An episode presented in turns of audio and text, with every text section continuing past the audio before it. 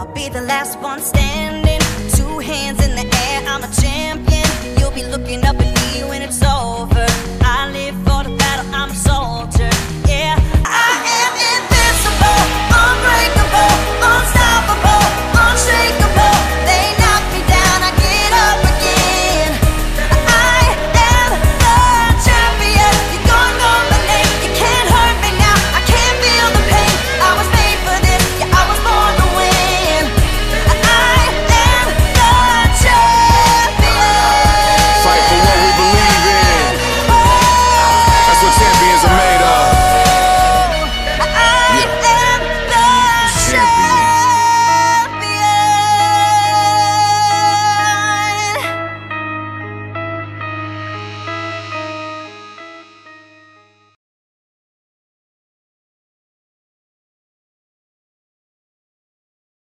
Bentrovati a tutti al nostro podcast sulla MotoGP della pagina Instagram Impennare all'Arbolino. Un saluto da Andrea Alborello ed Emanuele della pagina Instagram Essere Prima Giovinazzi. In questa puntata andremo a fare un po' un riassunto di questi mesi senza MotoGP, partendo da quello che doveva essere il Gran Premio del Qatar fino alle notizie attuali, fino al 2 giugno, giorno in cui stiamo registrando questa puntata. Finalmente parte anche il podcast della MotoGP dopo il podcast sulla Formula 1 inaugurato un mesetto fa.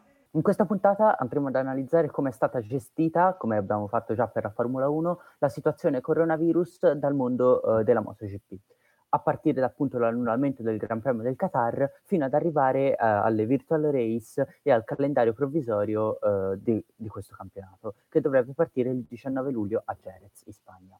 Partiamo dunque dal Gran Premio del Qatar, quello che doveva essere il Gran Premio di MotoGP del Qatar, considerando che per la Moto2 e per la Moto3 si è corso. Moto2 e Moto3 erano già in Qatar per i test che si erano da poco conclusi, mentre la MotoGP li aveva già fatti, però erano tornati tutti nei propri paesi e quindi dovevano ritornare in Qatar, ma poiché il Qatar per il coronavirus aveva imposto agli italiani che sarebbero arrivati una quarantena di ben 14 giorni, voi considerate non era proprio possibile per i piloti, i meccanici eccetera, di andare lì perché la gara si sarebbe corsa la settimana dopo. Le gare di Moto2 e Moto3 si sono svolte regolarmente, ci hanno regalato anche parecchio spettacolo. E successivamente poi a queste gare si sono rinviate e annullate tutte le altre gare che ancora non sappiamo che fine hanno fatto, che se verranno recuperate quelle rinviate oppure se verranno anch'esse annullate come altre. Esatto. In occasione di questa prima gara di Moto2 e Moto3 la FIM ha presentato la nuova grafica per la stagione 2020, totalmente rivisitata rispetto a quelle che siamo abituati a vedere da un paio di annetti, che a me personalmente piace. Qualcosa si può rivedere, ad esempio i distacchi, perché sono illeggibili, che a volte non si vedono per la luce. Esatto. Dipende, cioè, se inquadrano l'asfalto lo vedi bene, però se inquadrano il resto non è che puoi basarti sul fatto che inquadrino l'asfalto. Qualcosina si può migliorare e lo speriamo che nel corso della stagione possano essere apportate quelle modifiche che potrebbero rendere questa grafica una buona grafica per la MotoGP, magari portarla più o meno. Secondo me devono assolutamente migliorare la cosa dei distacchi in qualifica. Sì. Cioè non si riesce a capire anche un po' la trasparenza, il fatto quando che la scritta principale è bianca. E quando inquadrano diverse cose non si vede proprio niente. Quindi sì, infatti, tante cose magari un po' di trasparenza, o magari un colore un po' più scuro per alcuni elementi grafici potrebbe essere apportato.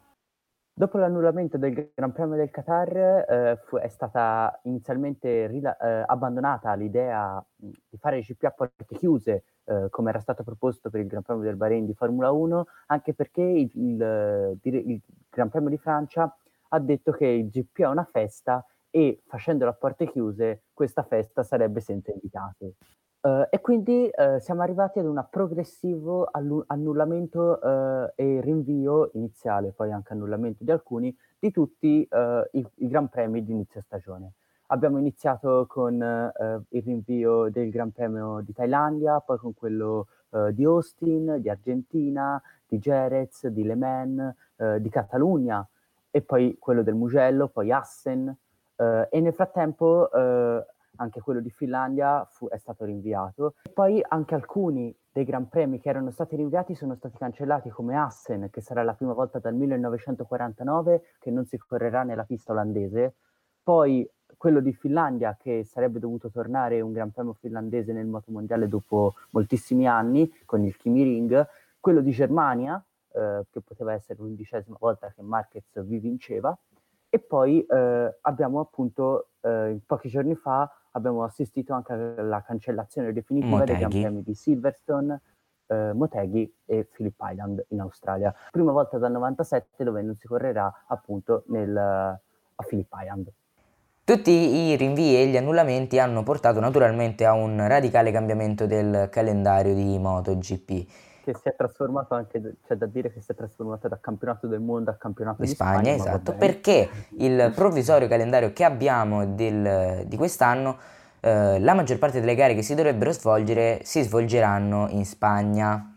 La Spagna è l'unico Gran Premio infatti a non aver annullato o cancellato nessuno dei propri Gran Premi. Infatti normalmente nel calendario ci sono 4 gare in Spagna, e sono appunto Jerez, Catalogna, Aragon e Valencia, l'ultima gara dell'anno, e restano queste 4, addirittura vengono aumentate di numero, perché nelle gare di Aragon e Jerez si correranno due gare, proprio per appunto diminuire la possibilità di contagio facendoli in meno posti.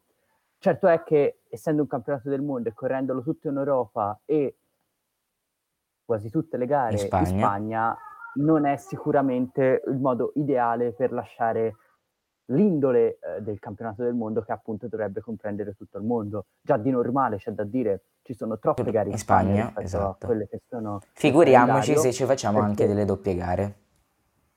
Sì, e si annullano le altre, perché esatto, di normale ci sono 5 gare in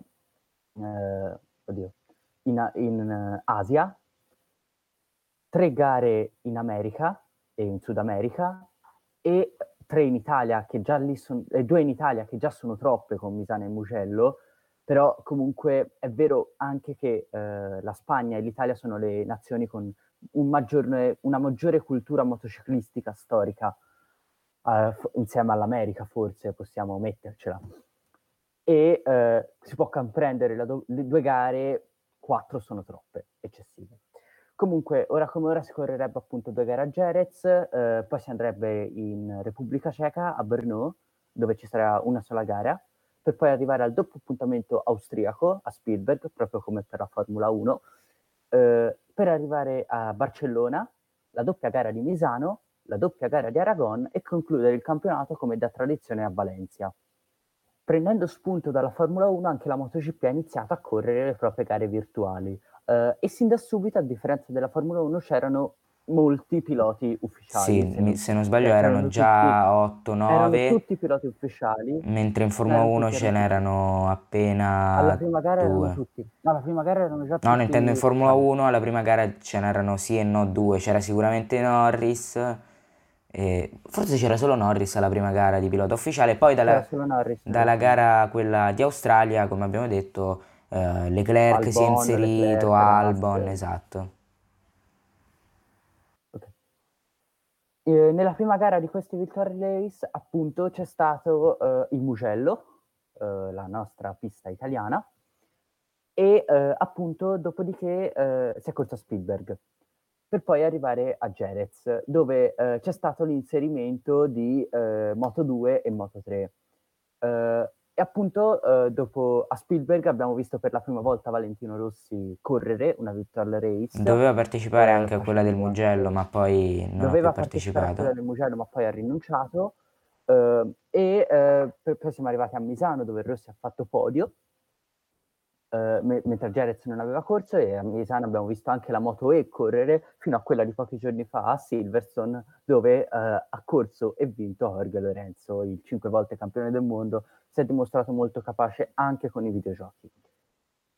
Queste virtual race hanno un po' ristabilito nuovi ordini, hanno stabilito nuovi ordini all'interno del campionato. Infatti abbiamo visto nelle prime virtual race Pecco Bagnaia, l'italiano della Pramac Ducati, molto veloce, proprio come il rookie Alex Marquez su Honda, che gliela suonate al fratello, il fratello Mark Marquez. Quindi sicuramente ci siamo divertiti, però non sarà mai come vedere delle gare vere. Rivogliamo anche forse Dovizioso, che non ha mai corso una virtual race, e rivogliamo un po' tutto quello che c'era nelle gare, che ci manca di più. La puntata si conclude qui, noi vi ringraziamo per averci ascoltato. Nella prossima puntata rivivremo i mondiali 2017 e 2018, i due mondiali che Dovizioso con la Ducati poteva vincere, ma poi purtroppo anche qui sappiamo tutti come andò a finire. E un saluto a tutti da Andrea e da Emanuele, ciao, alla prossima e a presto con una nuova puntata del nostro podcast.